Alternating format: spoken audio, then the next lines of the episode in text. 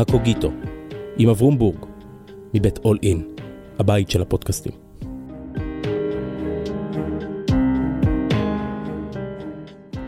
שלום, כאן אברום בורג. ברוכים השבים וברוכות הבאות לקוגיטו, אל ספריית הטקסטים של הישראלים, והיום עם דוקטור מיכל זלצר לביד. שלום מיכל. שלום. את חוקרת מיעוטים ואתניות במערב סין, שזה בטח נורא גדול. נכון. ובמיוחד פוליטיקה וסכסוכים אתניים באסיה ובסין העכשווית. וכשאני מקשיב לך במעט מקומות שאת מדברת, את אוהבת את המריבות שלהם. אה, לא יודעת אם אני אוהבת את המריבות, אבל מתחברת לזה. זה איזשהו צורך שיש בי, כנראה, אה, להבין את המקום שאני חיה בו באמצעות אה, העיסוק המחקרי שם. בואי קצת יותר קרוב, יופי. אמ, האחרונה ששמעתי זה על, ה... על המיעוט, ה... איך, איך מבטאים את זה? אויגורי. אויגורי? Mm-hmm. מה פירוש המילה? זה השם שלהם, האויגורים, הם בעצם צאצאים של השבטים הטורקיים, אה, והמעניין הוא שדווקא את הזהות שלהם הם מקבלים איפשהו בתחילת המאה ה-20 בצורה די דומה לציונות. באמצעות ועדה שהם עושים אה, כזה בשביל להחליט מה תהיה הזהות שלנו, כי זה אזור של אה, זהויות מקומיות. לא, זו ועדה של... שישבה על כל כן. זהויות המשנה של סין. כן, לא, כן. לא, רק לא. של האזור הזה. אה, ושם הם אה, מקבלים, שוב, כמו, אגב, אם, אם נדבר על סין, גם, גם בסין, ממתי התחילו לדבר על החאן, אנחנו נגיע לסון יצן אה, ולסוף המאה ה-19, רגע, רגע, הוועדה הזו, זו ועדה, שלהם, זה שהגישו איזה 400 קבוצות, לא, הוכרו... זה כבר קומיוניסטים, זה כבר, אוקיי, זה, זה כבר 49. אנחנו יכולים, אם בכלל, אם אנחנו עובדים, מסתכלים וחוקרים את ההיבטים האתניים, ההגדרות, ההכרה העצמית וההגדרה של מיעוטים, זה תמיד מהונדס. תמיד יש כאן איזשהו אירוע פוליטי. אמ, ופה, במקרה של האויגורים, הייתה כאן אה, איזושהי תנועה של המעבר מזהויות מקומיות לאיזושהי זהות אחידה. הגדולה, הסינית. האויגורית, שתאחד 아, אוקיי. בין הנאות מדבר, בין מישהו שהוא קשגרליק, הוא שייך לקשגר, לטורפן, לכל כל, כל אדם היה לו בעצם את הזהות הלוקאלית שלו. וכשמתחילים להילחם ולהתנגד לסינים ולקבוצות אחרות שיש שם, אה, אוזבקים, קזחים, הם צריכים הגדרה משל עצמם. זה, וזה חלק מהעניין של הטורקים, בחלק הזה של אה, סין. פעם פגשתי מישהי והיא אמרה לי ברבע, רבע אפולוגטיקה, אני שייכת למיעוט קטן בסין. למיעוט המוסלמי. כמה אתם? היא אומרת לי, שני אחוז, שניים נקודה משהו אחוז. אני אומר לה, ובמספרים, 30 מיליון. אוקיי, אז זה גם, זה, כן. זה חוק המספרים הגדולים קטנים. זה חוק המספרים הגדולים קטנים, כן. ממש. וגם אנחנו צריכים תמיד לחשוב, מה זה אומר להיות בן מיעוטים כשאתה אחד מ-55 קבוצות? ולשאול עוד שאלה שאולי נגיע אליה בסוף, זה איך זה מחזיק מעמד ולא מתפרק בתור שלם מדינתי. וזה לא רק מהיום, כלומר, החאנים מחזיקים את זה הרבה זמן, mm-hmm. אבל בואי נתחיל כמעט מסוג של התחלה. Mm-hmm. ביקשתי ממך ספר, טקסט שלך, אני מניח שרצית פשוט שאני לא אתקשר שוב, נתת לי בערך את הספר השני הכי לא מובן בעולם. נכון? ספר שאי אפשר להבין שום שורה ממנו. והוא? והוא ספר הדאו, אה, ספר הדרך והסגולה של לאודזה. שתרגמו דן דאור ויואב אריאל. נכון, זה התרגום, יש בעצם, היו כמה וכמה תרגומים לעברית, אה, זה לדעתי המושקע והמוצלח מהם. אפרופו אה, ספר, אה, היכולת לצלוח את הטקסט, אז זה מאוד תלוי פרשנות ותרגום. והאמת היא שזה הספר המתורגם, הספר העיוני, המתורגם השני בעולם אחרי התנ"ך. זאת אומרת, יש כל הזמן במערב. התעסקות, במערב, כן. יש כל הזמן התעסקות אה, בטקסט הזה, ניסיון אה, להבין אותו, לפענח אותו, ואני במשך שנים, כל פעם שאני מלמדת אותו, אני מתחברת ל... לאיזושהי זווית אחרת. אה, וזה מלווה אותי בצורה שהיא אפילו פחות שכלתנית ויותר אינטואיטיבית. ולכן זה הדבר הראשון שעלה לי לראש, ואחר כך אה, מאוד נלחצתי, כי מי אני קטונתי שנפרש את לאודזה אה, ואת כוונתו, אבל זה כל היופי, הוא משאיר לנו את ה... משאיר הרבה מאוד מרחב כן. מחיה, ותכף נצלול לחלקים ממנו, אבל רק כדי לסדר את מדף הספרים הסיני, על משקל מדף הספרים היהודי. אה, הוא אחת משתי, אה, משני, משני עמודי התווך של הספרות הקנונית הסינית. יש את המאמרות הקונפוציאניות ויש את זה. מה, מה, מה, מהו הספר? מה אני... זה הקנון הזה? אני חושבת שבאמת את הדאואיזם אנחנו צריכים לראות, ב, אפשר כמובן להתייחס אליו, וזה משהו שעושים במערב אה, כטקסט בפני עצמו, אבל מבחינתי הוא כל הזמן בדו-שיח עם הקונפוציאניזם. כי התקופה שבה הוא נכתב, היא תקופה של מלחמה, מלחמת אזרחים קשה מאוד. תקופת מאה האסכולות היא גם פריחה רעיונית תרבותית, זה בעצם מתרחש אה, קצת אחרי מותו של קונפוציוס, שהספר שלו הרי זה, זה דו-שיח בינו לבין אה, תלמידים. זה, זה אצל קונפוציוס, זה, אצל קונפוציוס, זה המאמרות של המורה. המאמרות, האנלקטים. Mm-hmm. ופה אנחנו רואים שבאמת הספר הזה, שאנחנו לא יודעים מי באמת המחבר שלו, הוא נכתב בפני עצמו, כשהוא בעצם חלק, לדעתי, מתקופה של חיפוש. זה מה שמאוד בולט בספר הזה, חיפוש אחרי גאולה ותשובה פוליטית, גם לאיסורים האישיים וגם לאיסורים אה, של החברה, של המדינה, איך מתגברים, מסבירים מלחמה, איך מתגברים על זה. הרי חצי מהספר מדבר על השליט, השליט החכם, אה, לכן זה גם די רלוונטי לנו בימינו אנו. אמ, וזה מעניין שהספר גם מקבל תפנית בשנים האחרונות לשיטת ניהול של אי עשייה. רגע, רגע, חכי רגע עם, ה, עם, המילים, עם, העקרונות, ה, כן. עם המילים הסותרות את עצמם, בואי נשאר עוד קודם. היסטורית זה מאה רביעית לפני הספירה, פחות או יותר, כן. האם מדובר על סופר... חמישית עד השלישית לפני הספירה, כן. רביעית יצא כן, באמצע. בול. אמ, האם מדובר בסופר אחד אמיתי, או האם מדובר כאן באיזה אסופת דברי חוכמה של אסכולה? לא נדע, וזה גם פחות חשוב לנו, mm-hmm. כי מרגע שהדברים מודפסים אז הם כמו שהם, ומאז, מהמאה הרביעית ועד היום, אנחנו מדברים כבר על, על, על, הרבה, שנ, על הרבה כן. שנים. כן. אמ, זה מקור השראה שלא מפסיק להניב, זאת אומרת, תנועות חברתיות, הוגים, משוררים, ציירים, אה, אפילו אנשים שחיפשו את העל מוות, כלומר, חיפשו אותו בין דפי, בין המכתמים. אז מה באמת סוד הקסם של הדבר הזה?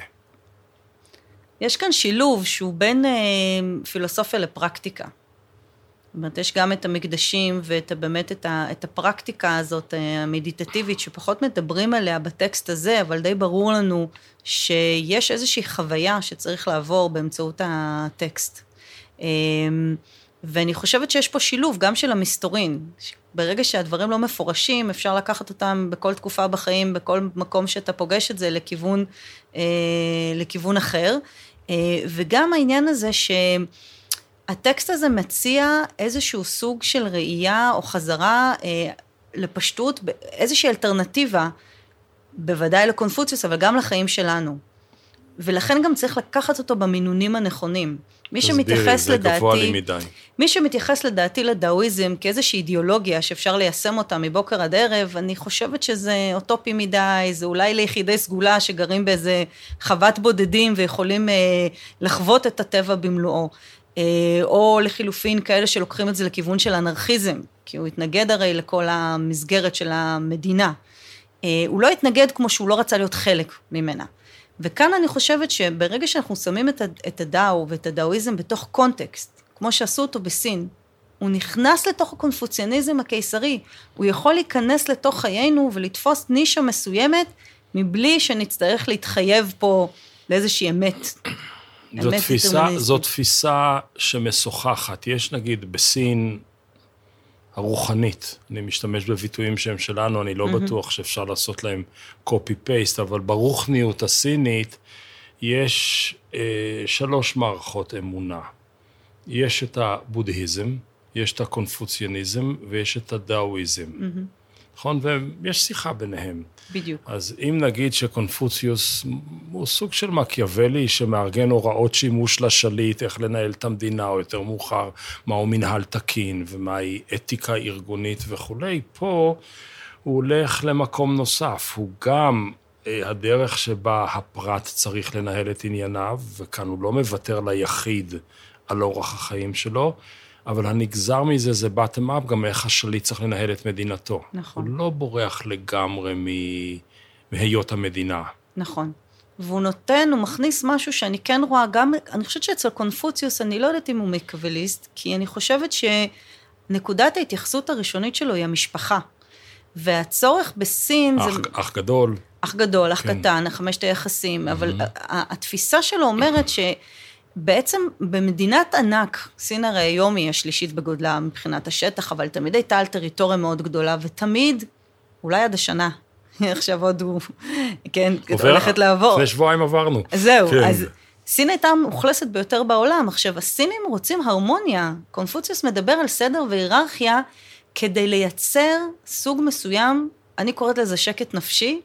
של אבל זה- האומה, של הכלל. בדיוק. הוא אומר, אתה לא תהיה אזרח פרודוקטיבי. אתה לא תהיה אה, נתין צייתן אם לא תהיה בן צייתן. זה מתחיל קודם כל בתוך המסגרת המשפחתית. ובתקופה שבה גם המערכת הכלכלית והחינוכית היא המשפחה, כי אין מקומות עבודה, או שאתה עובד כעיקר באדמות של אה, משפחתך, או שאתה עובד בעסק של המשפחה בבית המלאכה, אז אתה צריך מגיל צעיר, אתה בעצם נולד בסין למחויבות. כשאצלנו אנחנו נולדים לזכויות. וזה הבדל מאוד ולחירויות. גדול. ולחירויות, ששם אומרים, אוקיי, ולכן גם התפיסה היא שונה. זה נכון שיש פה מחיר.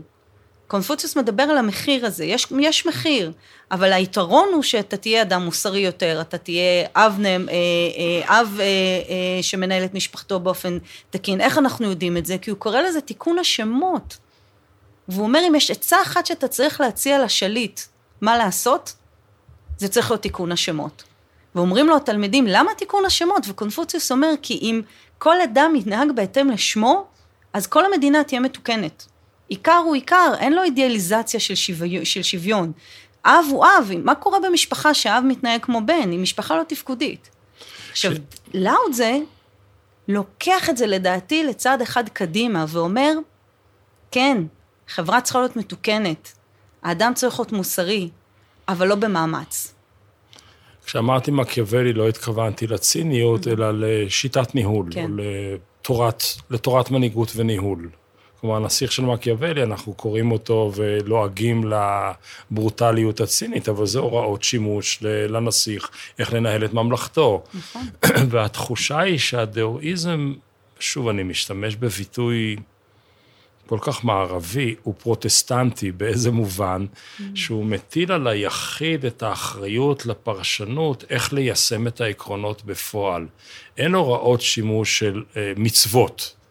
זה, אם, אם זו דת, ויש מחלוקת גדולה האם דאואיזם זו דת, אבל אם זו דת, זו דת בלי מצוות. אבל בכל זאת, עליך המלאכה לגמור.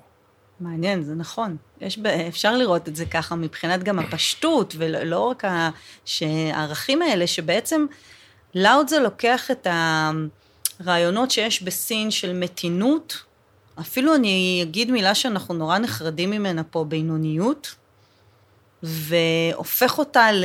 למעלה. למעלה.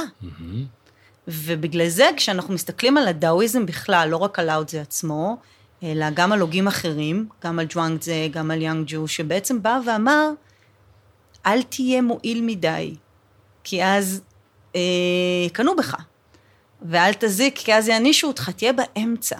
האדם שהוא באמצע ודואג לגופו, מטפח את גופו לא כטיפוח אדוניסטי, אלא כדי לשרוד, כדי לחיות פשוט יותר שנים. אה, זה האדם המאושר. טוב, זה מופיע ב, ב, בהרבה תורות מחשבה, כשהרמב"ם מדבר על דרך הביניים, וכשבמקורותינו מדברים על אל תהיי צדיק הרבה, זאת אומרת, אל תגזים, אל תהיה קנאי. אל תגזים. כן. יש שלושת האוצרות הדאואיסטים, אני חושב שזה הביטוי, נכון? כן. שזה האוצרות, זה חמלה, שזה היחסים בעצם שבין אדם לחברו. זאת המתינות, שהיא גם כן איזושהי אווירה כללית שאל תגזים לא לפה ולא לפה, והרבה ענווה. אם אלה שלושת העקרונות, אז הם בעצם מנסים לתת קונטרה, אם אני אגיד, לתכונה שהיא אנושית מאוד, אבל היא ודאי גם די סינית, וזאת וכחנות. הם אוהבים להתווכח, הסינים. נכון. ו... והוא מכיר אותם באיזשהו מקום. בכלל מדבר הרבה על העניין הזה שמילים, הרי איך זה מתחיל, ספר הדעה? הוא מתחיל בצורה מאוד, אה, המשפט הראשון שלו הוא דרך שאינו אל הדרך, אינו דרך הקבוע. שם שאינו אל השם, אינו שם הקבוע. עכשיו, המשפט הזה בעצם אומר, כמובן שבסינית זה יותר מתחרז, אבל הוא בעצם אומר... תגידי את זה רגע בסינית. דאו כדאו פי צ'אנג דאו. הוא בעצם אומר... כך חשבתי. כן, הוא בעצם אומר, הדרך ברגע שנקרא לה בשם, הדרך זה הדאו. ברגע שניתן לה כבר שם, זה כבר משהו אחר. זה משהו שהוא כל כך חמקמק, כל כך לא ניתן לשימוש ב, ב, בשפה, והוא מדבר על זה אה, לא מעט, על העניין הזה של אה, שתיקה, של הקושי של המילים לבטא, הן בעצם אה, יוצרות לנו איזושהי מציאות אחרת. וברגע שאנחנו לא נדרשים לשמות ולדיבור, אנחנו יכולים להיות משהו קורה לו כך מעצמו. כשקראתי את, ה, את הדרך הזו, גם עם הפרשנות שדן נותן לה על אה, דרך שלנו לדרך, שהם שלנו בעצם מצביעים על מעשים ובוראים צורות, הוא לא מה שקבוע בהם, לכן אי אפשר לדבר עליו, אי אפשר לנקוב בשמו. נזכרתי שלפני הרבה שנים באחד הקמפיינים של שמעון פרס לשלטון, אז הסיסמה של העבודה הייתה העבודה הדרך לפריצת דרך.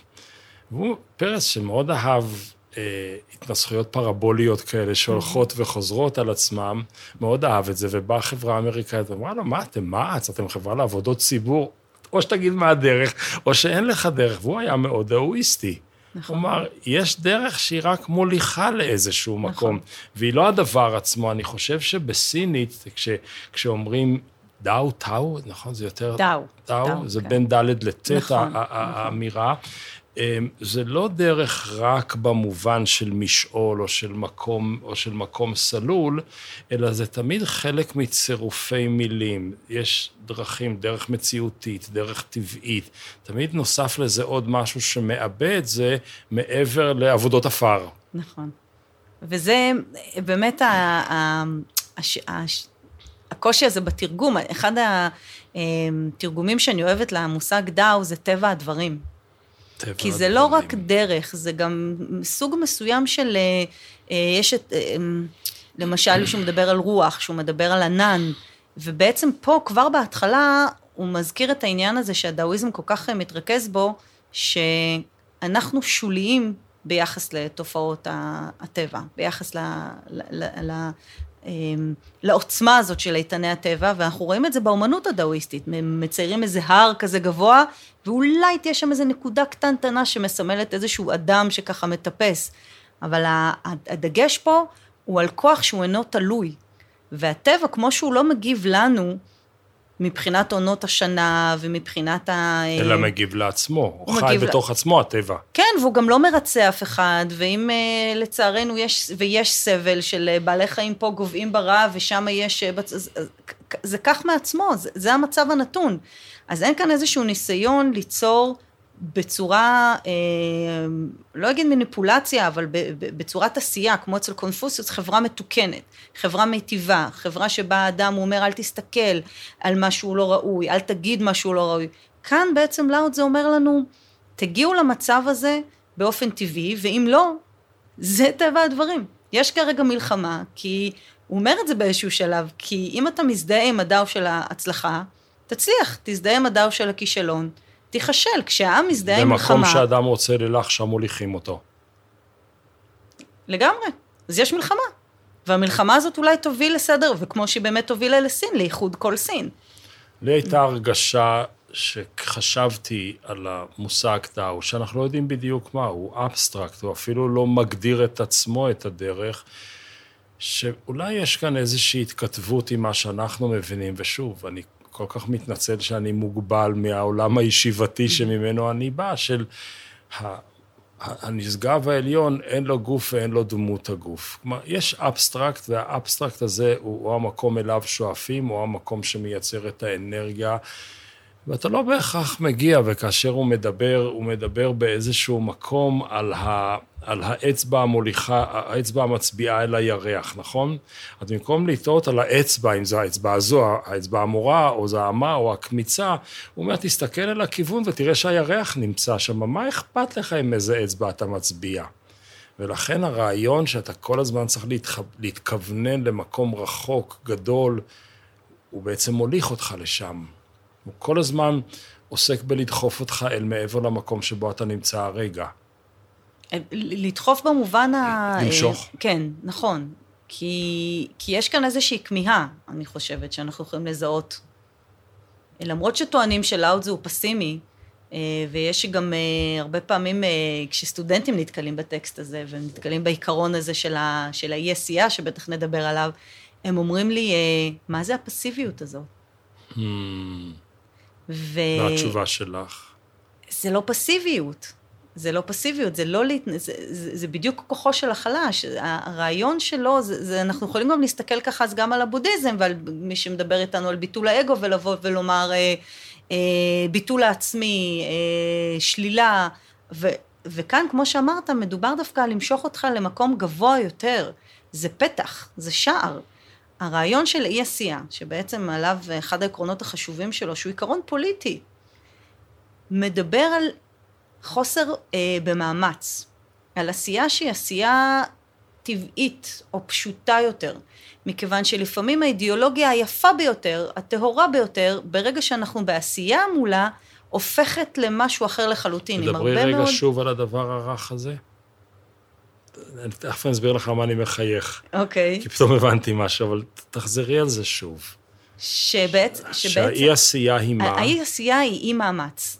היא לקחת, היא, היא, היא, היא לתת לדברים להתרחש באופן הפשוט והטבעי שהוא אמור להתרחש אני, בו. למה חייכתי? כי פתאום הבנתי, קראתי באיזשהו מקום לקראת הפגישה בינינו, שמייחסים גם את הטאי-צ'י וגם את האקיופונקטורה, מייחסים אותה לבית המדרש הדאואיסטי, ולא הבנתי מה הקשר. עכשיו אני מבין. כלומר, צ'י במובן של חיים, וטאו צ'י זו דרך החיים, נכון?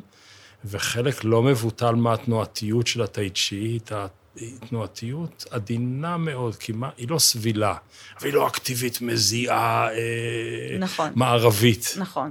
ויש בה גם את כל האלמנטים, זאת אומרת, היא הגנתית והתקפית באותה תנועה, אה, ובכלל, הרעיון כאן של, ה, של הרכות והפשטות, יש בה, זה לא פסיביות כמו הבנה ש, וקבלה שיש דברים שלא תלויים בנו. עכשיו, אם אתה עומד מול הרוח ומחליט שאתה תצא לתוך הסופה הזאת, כי אתה צריך להגיע, לא בטוח שתגיע ליעד שלך. מי שהולך נגד הרוח, הוא מבין את ה... יש כאן מחירים מסוימים. ו- ולאוד זה אומר, תחכה שהסופה תעבור, או שתבין שזה הדבר שבחרת, אתה הולך כרגע נגד סופה. הציפייה שלנו שזו הדרך שלי, אני אפלס, או, או, אתה מבין, מתחבר למה אני מתכוונת? אני מאוד, אני, אני, אני פשוט מהורהר, זאת אומרת, זה, זה גורם לי לחשוב על הדבר הבא.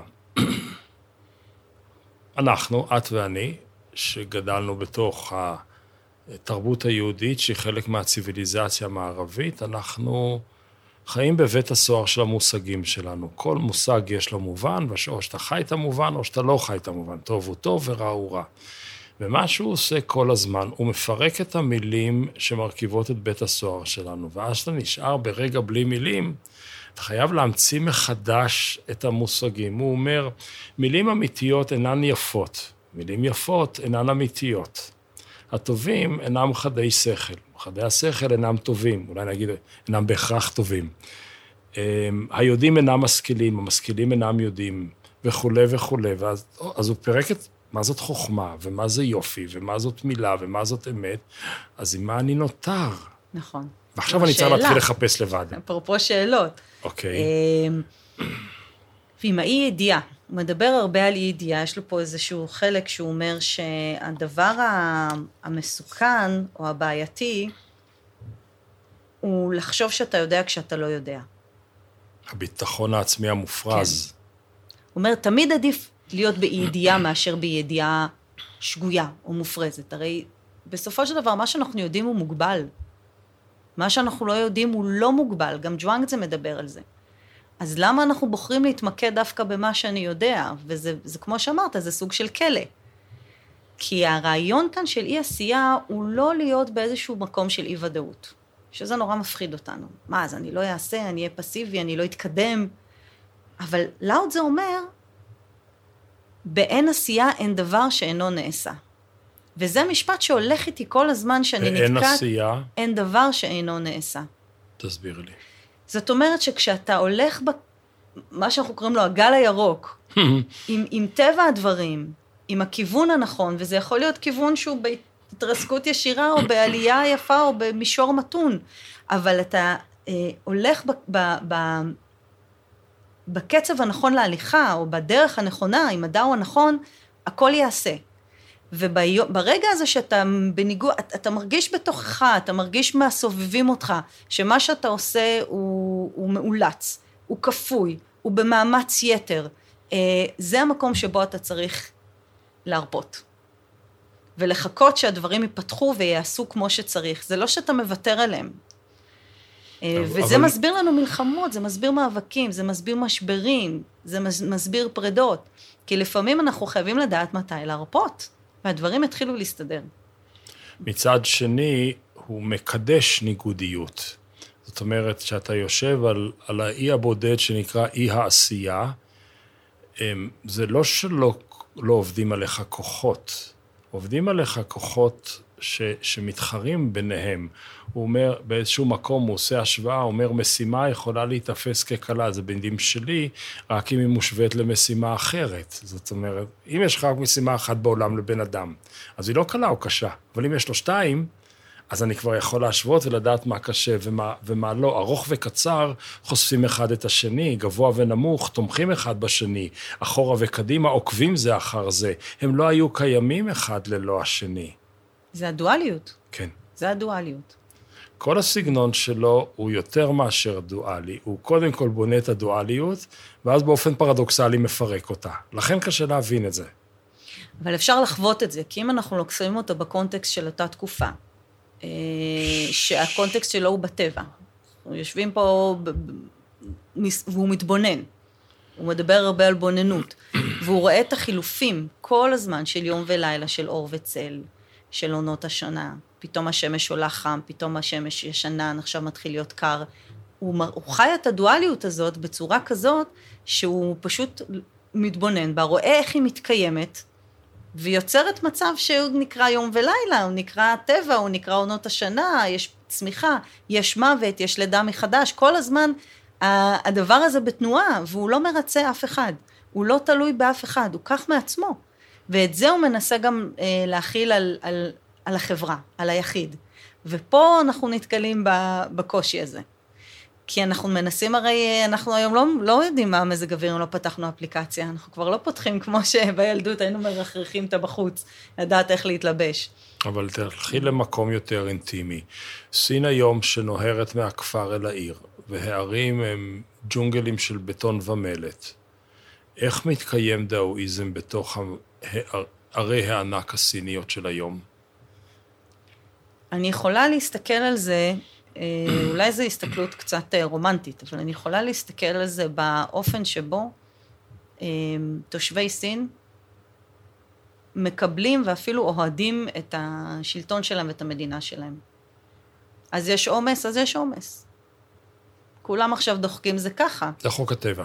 כן. אתה לא בא ואומר, רגע, רגע, צריך לשנות, צריך לתקן, למה עשו לי, למה עושים לי, למה... זה ככה.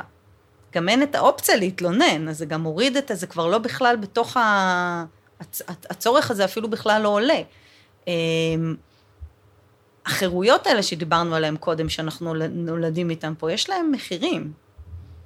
ויש להם ציפיות. אצלנו יש להם מחירים. כן, כן, ושם... אצלנו. שם, אז, אז זה העניין, שיש כאן שילוב אה, של תפיסה קונפוציאנית ושלטון טוטליטרי, וגם מתוך זה הרבה מאוד, גם בודהיזם, גם דאואיזם, גם נצרות, גם כל מיני, הסינקרטיזם הזה, הם יכולים לקחת מכל דבר, uh, ואנחנו רואים את זה בחתונות שלהם, באופן שבו הם, הם משלבים מכל דבר את הטקס או את הפולחן, את הדבר שמתאים להם. והמקום של הגאולה האישית, או ההבנה של המקום שלך בתוך כל ההמון הזה, אה, הוא בהחלט יכול להיות חלק מתוך תפיסה שזה כוח הטבע הזה שנקרא כרגע סין עם העוצמה שלה.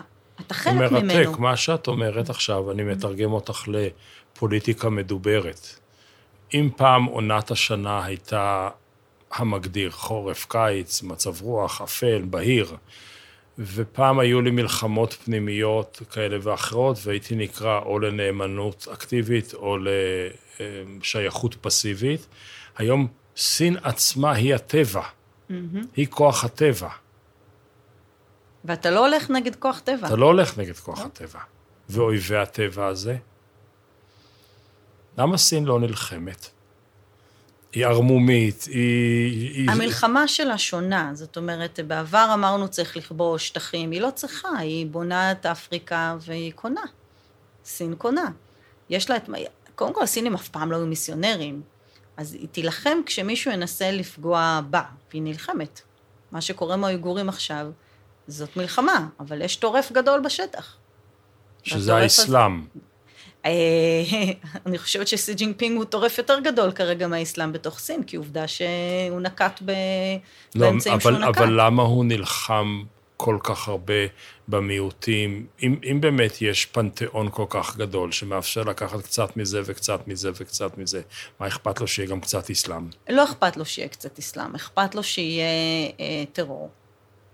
אכפת okay. לו אוקיי. מפונדמנטליזם שפוטנציאלי, צריך להדגיש, כי זה לא שאנחנו מדברים פה על איזשהו גלי טרור או תאי טרור משמעותיים במערב סין, אבל מערב סין זה הפרוזדור של סין החוצה לתוך מרכז אסיה עם יוזמת החגורה והדרך. והוא צריך את זה בטוח. הוא צריך את זה בטוח.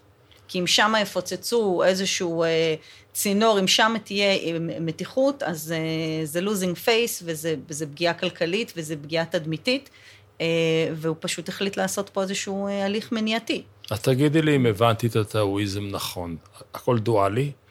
הכל הוא גם גבוה, גם נמוך, הכל הוא גם אקטיבי, גם פסיבי, אז אני אלחם באויגורים בגלל 1, 2, 3 ו-4. אבל מצד שני, כשיש לי בעיות עם התרופות, עם החיסון הסיני לקורונה, אז אני אטיף לכולם ללכת לתרופות הסבתא האויגוריות, כי יכול להיות שהן קצת עוזרות. כי אין משהו אחר אני, כרגע כן, למכור. אז אני גם דוחה אותם כן, וגם מאמץ כן, אותם. כן, לא, תראה, לא כל דבר אפשר, אה, לא כל דבר באמת אפשר להסביר באמצעות הדאואיזם, אבל כשראינו מה שסין עשתה עכשיו, זה מעניין שאתה אומר את זה, כי באמת אפשר לראות את זה ככה, שבבת אחת היא נטשה את מדיניות הזירו קוביד, וכולם שאלו למה, למה, וראינו אותי ואומרים, אבל למה הסין עשתה את זה? והייתה פה איזושהי תחושה שהיא אמרה, אוקיי, ביקשתם? אני אראה לכם. ובמקביל, כבר יצאתם להפגנות, כבר נדבקתם, כבר החורף כאן עם המחלות שלו, כבר החגים פה עם כל הצפיפות שלהם, אז תאכלו. אז בואו נפ... בוא נעשה ווי, אי עשייה. בואו ניתן לזה פשוט למצות כבר את ה... כמו שהיה וואו. פה. בואו ניתן לזה למצות, ויש לנו עכשיו חיסון טבעי, ואנחנו מדברים פה על מה? 80 אחוז? במספ... שוב, חוק המספרים הגדולים. אה, אז בסופו של דבר, אה, אז שוב אני מתרג... הזאת, כן. אני מתרגם את זה לתיאולוגיה הדאואיסטית, בטח אין מושג כזה תיאולוגיה דאואיסטית, אבל בכל זאת, מכל התפיסות הדאואיסטיות, ויש המון, כמו יש אסכולות ותתי אסכולות וגישות וכולי, אחד הדברים המשותפים זה השאיפה המתמדת לקבל ולהתמסר לזרמים של שינויים בלתי צפויים ובלתי ניתנים לעצירה. אל תלך נגד הרוח, אמרת כן. קודם. אז אומר לעצמו, תשיעי, הם רוצים, זאת הרוח, אני מוריד, אני מוריד את הראש, הרוח תעבור, הם יבינו שאני צדקתי. אז הוא מאוד דאואיסטי בהקשר הזה. מאוד. בהקשר הזה אני ממש מרגישה שהם הם, הם, הם, הם הצליחו כאן גם אה, אה, לייצר חיסון טבעי וגם למצב את עצמם כמי שקשובים וגם יודעים מתי להרפות. אגב, הם גם היו קשובים אחרי, אחרי כיכר תיאננמן? תיאננמן. כלומר, הם הבינו שהציבור רוצה משהו, לקח להם כמה, הרגו יותר מדי, אבל הם בסוף הגיבו למה שבקע נכון. מלמטה. נכון, והציבור הבין. הם אמרו, אוקיי, יש ליברליזציה עכשיו, פתחו, אבל לא פוליטיקה, עד כאן. זה, זה הגבול האדום.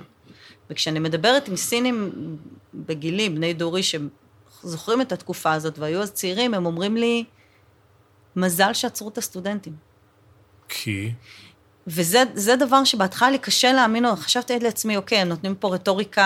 אה, הקלישאה המדינתית, כן. הם נותנים כן. לי את הרטוריקה הרשמית, אבל אז הבנתי, כשבאמת בשיחות עם כאלה שמוכנים לדבר על זה, אמרו לי, תסתכלי מסביב, על מקומות שבהם המהפכה הצליחה, איפה, איך רוסיה נראית עכשיו?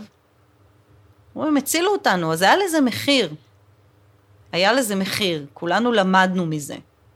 אבל בסופו של דבר נשארנו יציבים וחזקים.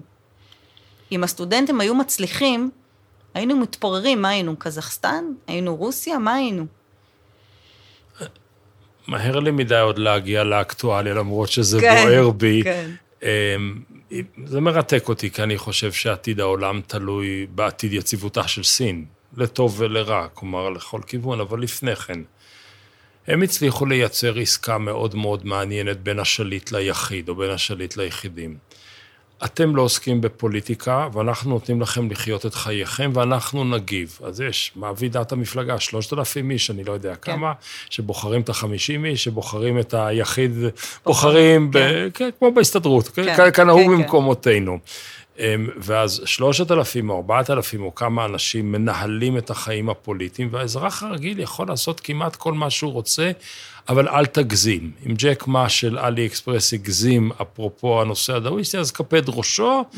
נחזיר אותו אחרי כן לחיים, הזמרת הזאת, אני לא זוכר כן. את שמה, שהפכה לכל כך פופולרית והורידו אותה, אבל בגדול, יש חופש הבעה יותר גדול ממה שנראה לנו מבחוץ. יותר גדול מטורקיה ומ... ומרוסיה. נכון, נכון, רשתות, והם קוראים לזה צנזורה חכמה. אומרים, ש... אוקיי, אז אין לנו פייסבוק ואין לנו טוויטר, אבל יש לנו את הרשתות שלנו, ובהם יש לנו את התנאים אה, אה, והכללים שלנו, ואני חושבת שכאן זה מחזיר אותנו לבינוניות הזאת, לא לבינוניות, מתינות, המתינות. לא כל שיח פוליטי, גם אנחנו עכשיו, אני חושבת שמי שנכנס לרשתות החברתיות, שם את נפשו בכפו. פה, אצלנו. כן, כן, זה קשה. אתה מרגיש את את זה, מחלחל לך את השיח, את הרעל, את הלעומתיות, את המריבות, וקשה נורא באמת, לעצור לא עם ה... באמת, לא הרגשתי. לא הרגשת? לא, לא יודע על מה את מדברת. וקשה לעצור את היד על המקלדת, ובסין אה, זה קורה, לפעמים, לפעמים יש כאלה שחורגים, אבל בסופו של דבר, תנהג במתינות, במה שאתה אומר, באיך שאתה מתנהל, אה, וניתן לך חיים טובים. אל תרומם את הטובים, ובעם לא תהיה, לא תהיה מחלוקת. אל תוקיר סחורות שקשה להשיגן, ובעם לא יהיו גנבים. אל תתנאה במה שאפשר לחמוד, ובלב העם לא תהיה מבוכה. לפיכך, שלטון החכם מרוקן את הלב, ממלא את הבטן, מחליש את הרצון, מחזק את העצמות. לעולם עשה, שהעם יהיו באין ידיעה ובאין רצייה, עשה שהיודעים לא יעזו לעשות. זה זה. זה זה. זה זה. אז איך לתוך המחשבה הזו, הכל כך עדינה, היא, היא, היא, היא עושה מקום והיא חונקת בבת אחת החשיבה הזאת, יינג ויאנג אה, של. צמיחה ודעיכה בדיבור אחד.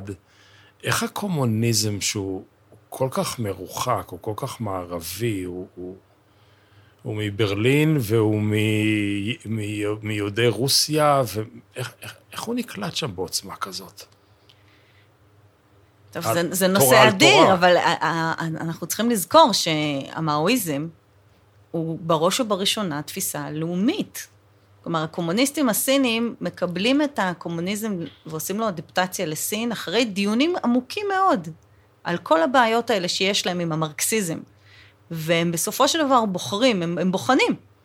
שוב, אפרופו אה, מה שדיברנו קודם על אה, אה, החלטות, איך, איך להגדיר מיעוטים ואיך לקרוא, וזה תמיד נראה לנו כהליך טבעי, גם פה, זה לא שהקומוניזם צץ כפטריות אחרי הגשם, הייתה פה תנועה, קבוצה בהתחלה, ואחר כך מפלגה קטנה, והם ישבו ודנו בכל הדברים שהפריעו להם, זה קורה בשנות, ה... בעשור הראשון של מאה ה-20, לתוך העשור השני, עד שהם מקימים מפלגה.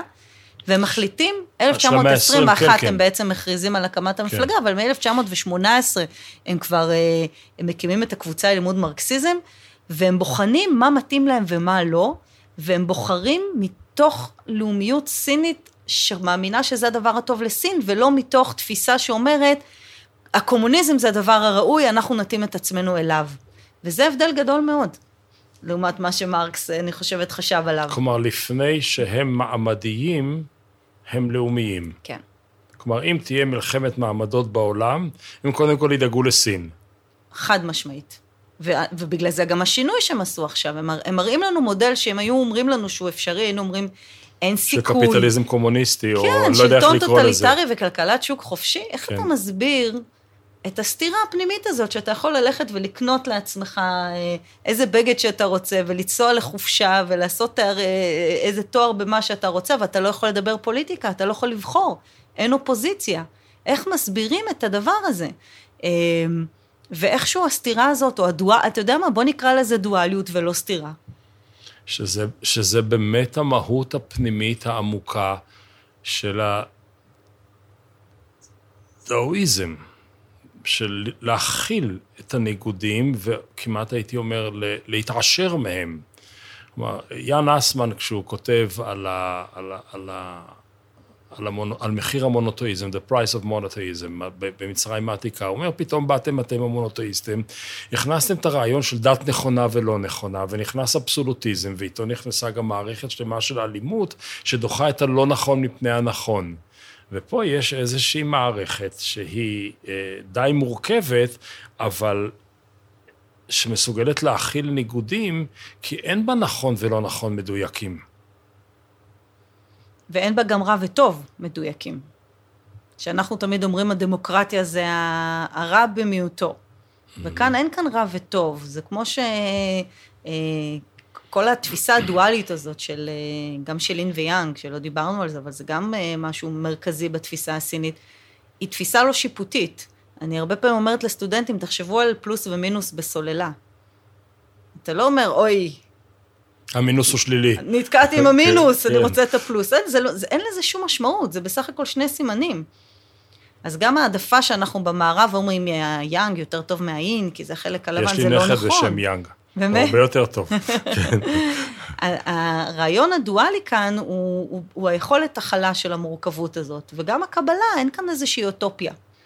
לאוד זה לא מדבר, אנחנו לא, הוא לא חושב שהטבע הוא עולם אוטופי.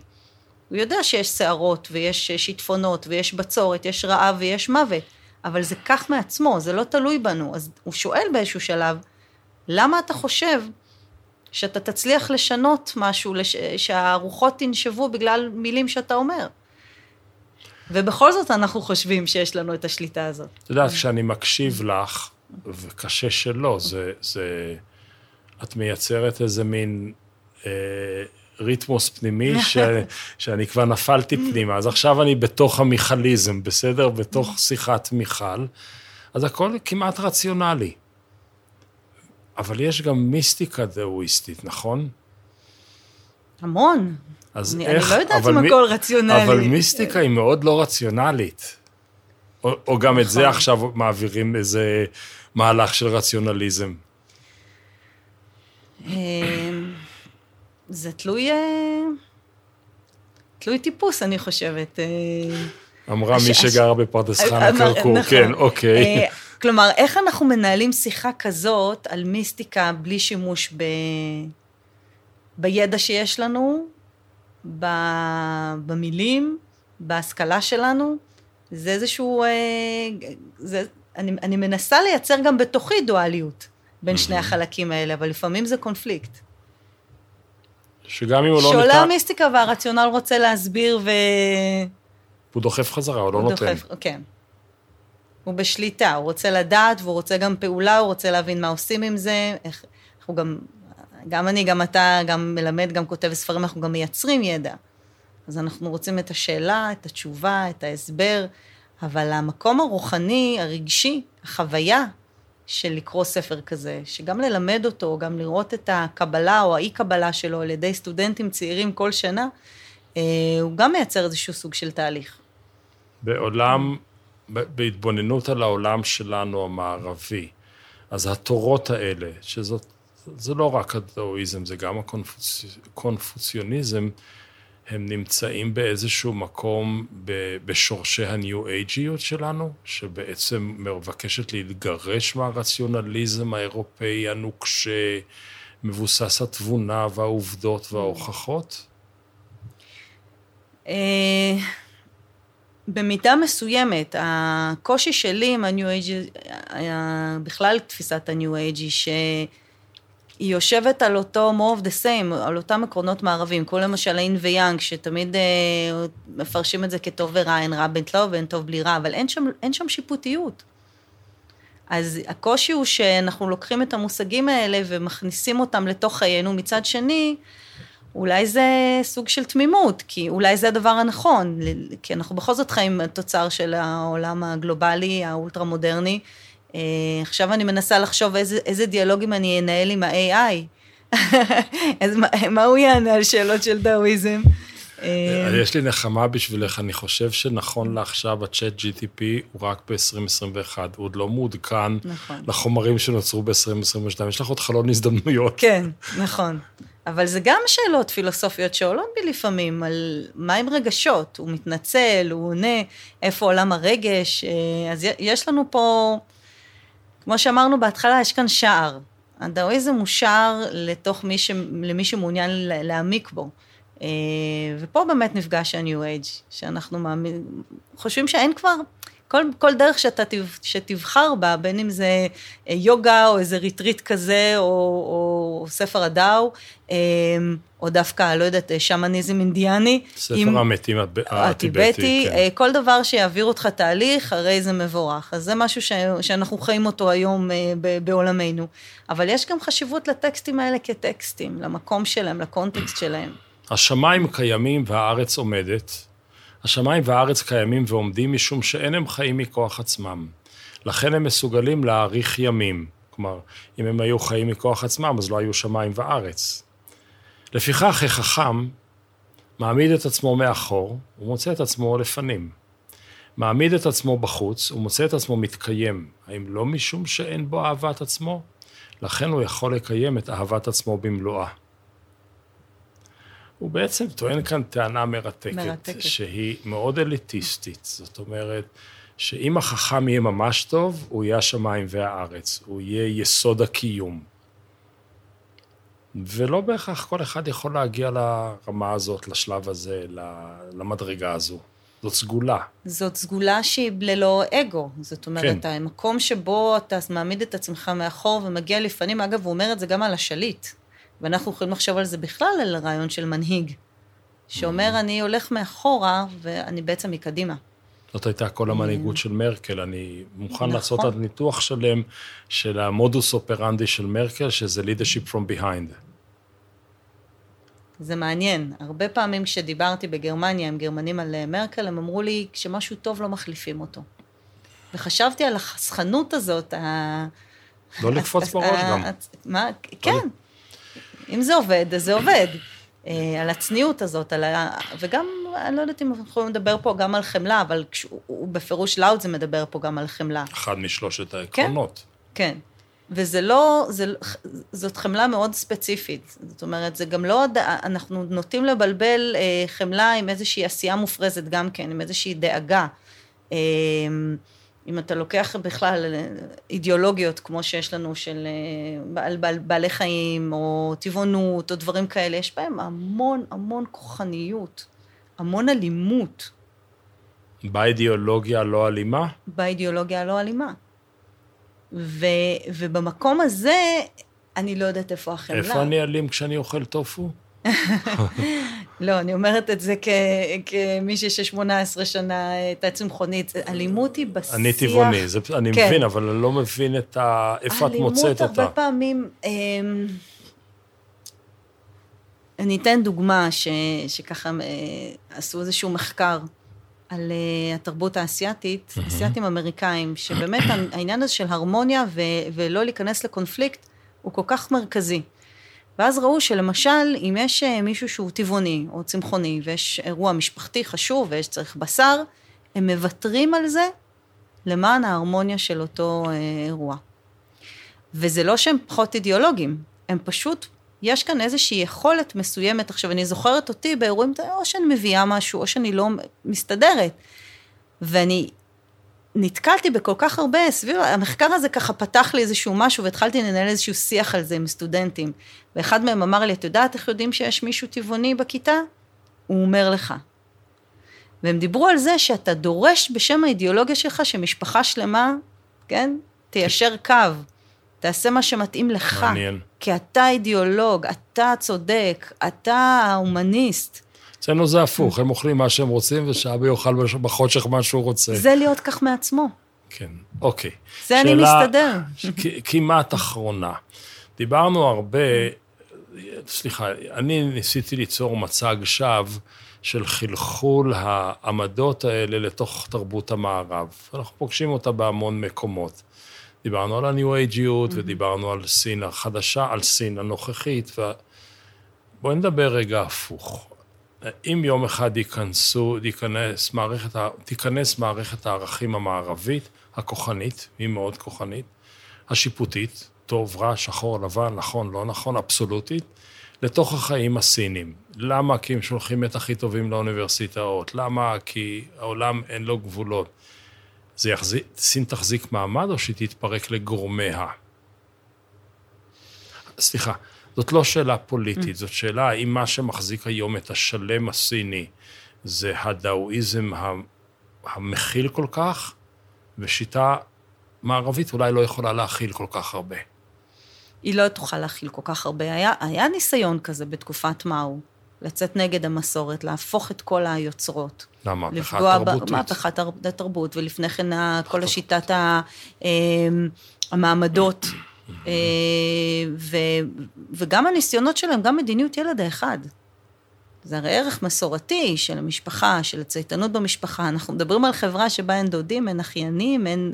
הדבר הזה, בטח בערים. וואי, תני לי את זה לשבועיים. אה, אז אנחנו רואים פה איזושהי יציאה נגד המסורת, ובכל זאת, זה תיקן את עצמו. זה אני מתחברת פה ללאוד, שהוא אומר, חברה תתקן, הדרך בסופו של דבר תתקן את עצמה, מתקנת מעצמה. אה, יש חזרה למסורת ולמקורות, אז אני חושבת שבמינונים מסוימים אנחנו רואים כל הזמן את החלחול הזה, לאן הוא יוביל למשהו אחר. כי כשזה מגיע, הערכים האלה מגיעים לתוך הקרקע התרבותית וההיסטוריה של סין, הם, הם עוברים שינוי. הם כבר לא אותו דבר. זה כמו הדאו שהוא כבר, ברגע שקראנו לו, כבר שינה, זה לא ייתפס בקונטקסט שבו זה, אנחנו, אה, זה מתקבל או נוצר אצלנו במערב. לעבור גיור. בדיוק. סיניפיקציה. ואז יהיה לנו משהו חדש. תשמעי, כשקראתי את הספר והתכוננתי, לא הבנתי כלום. כלום. חשבתי שזה משהו שמשתרע בין משלי לתהילים. כלומר, אתה לא יכול להבין, אלא אם כן אתה יודע את זה מקודם. וכשאני גומר לדבר איתך, אני מבין שאני יודע אולי אפילו פחות. זאת אומרת... גם אני. אז זה אולי...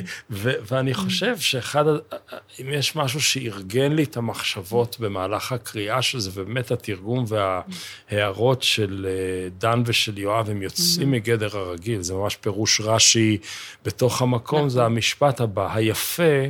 הוא מה שלב האדם נמשך אליו, ושעליו הוא מתענג. המכוער הוא מה שלב האדם מואס בו. זה ברור, נכון? אני, אני יודע מה זה יפה, אני יודע מה זה מכוער.